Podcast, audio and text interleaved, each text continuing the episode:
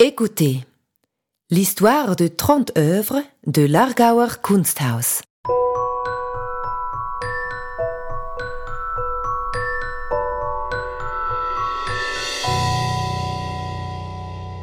Vous le savez peut-être déjà, l'Argauer Kunsthaus est connu pour sa remarquable collection d'art suisse.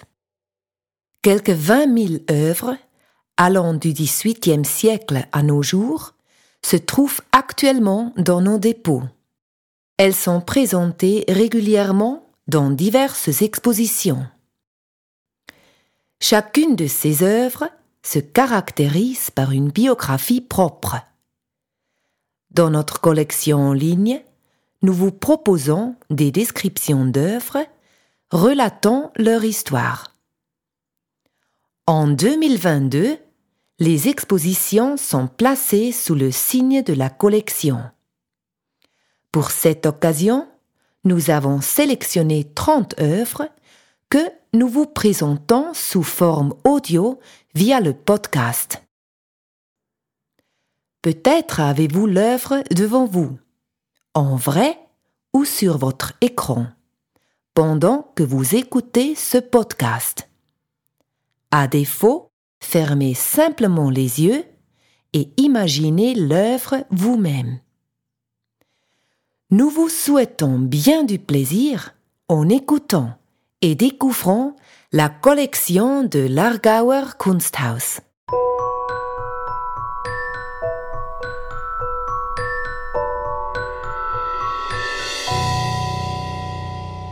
Robert Sund, L'acte Sempar, Joie de vivre, 1873. Dans le tableau de Robert Sund, Lac de Sempar, avec comme sous-titre Joie de vivre, une fillette est assise avec un chien au milieu de l'avant-plan ombragé. Les rayons du soleil les éclairent à travers une ouverture dans le feuillage. À leur gauche, un petit garçon joue au bord d'un ruisseau. Depuis le bord à droite, une femme tenant un enfant à sa main droite et en portant un autre sur son bras, s'approche de la scène.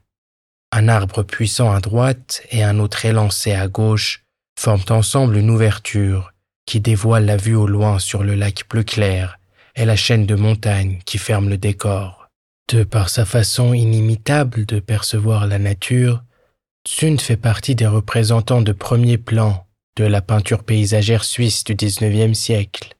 Bien que Tsund ait suivi sa formation dans l'atelier de François Didet et d'Alexandre Calam à Genève, à l'époque le centre de la peinture paysagère suisse, son œuvre ne peut être que partiellement rangée dans la tradition de l'école genevoise.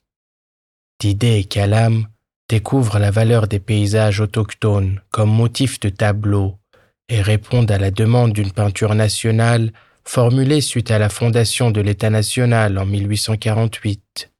Si chez eux, ce sont les motifs représentant les hautes montagnes qui dominent, Tsund préfère, quant à lui, les vues poétiques sur les préalpes ou le plateau suisse, principalement dans les environs de Lucerne.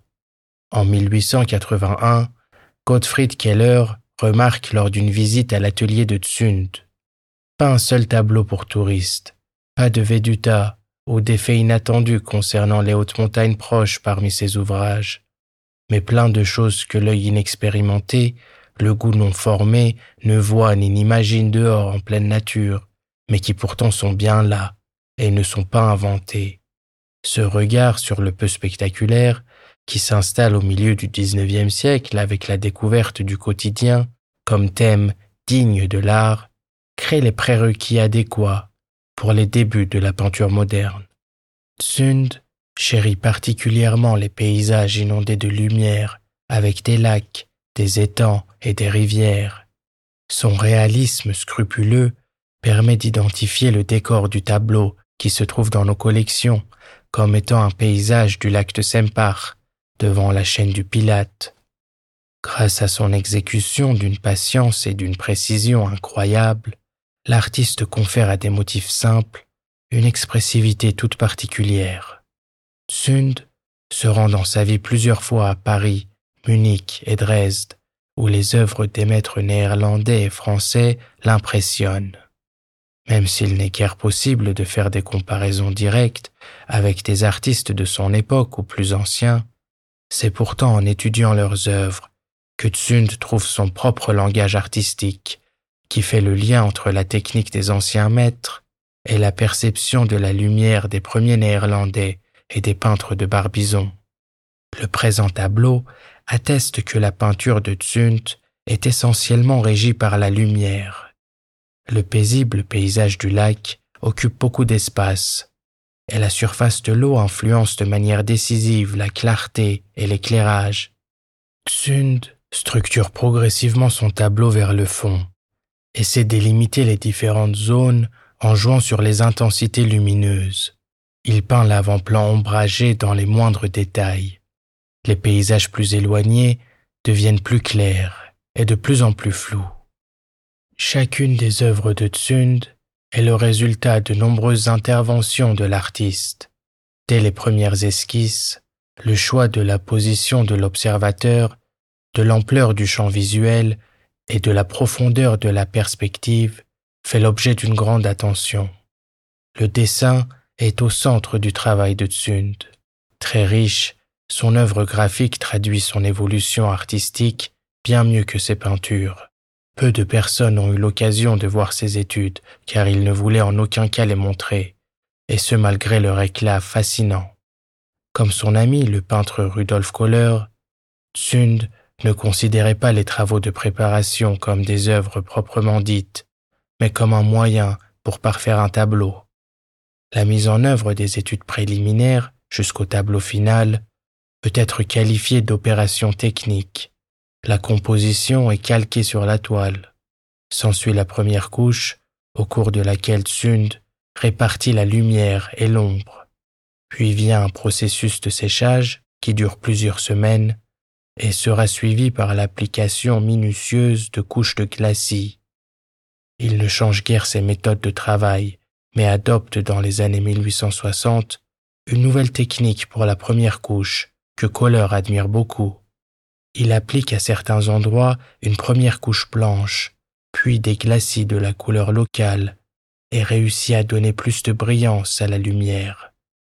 Sund a réalisé l'acte de Sempach, joie de vivre, pour un concours organisé par l'Argawischer Kunstverein en 1872. Les artistes suisses sélectionnés furent conviés à envoyer leur œuvre sur le thème Joie de vivre le jury ne pouvant trancher entre le paysage de Tsund et le tableau Mus des d'Arnold Böcklin, il fut décidé d'acquérir les deux œuvres pour les collections argoviennes, ce qui permit de satisfaire tant le camp réaliste que le camp idéaliste.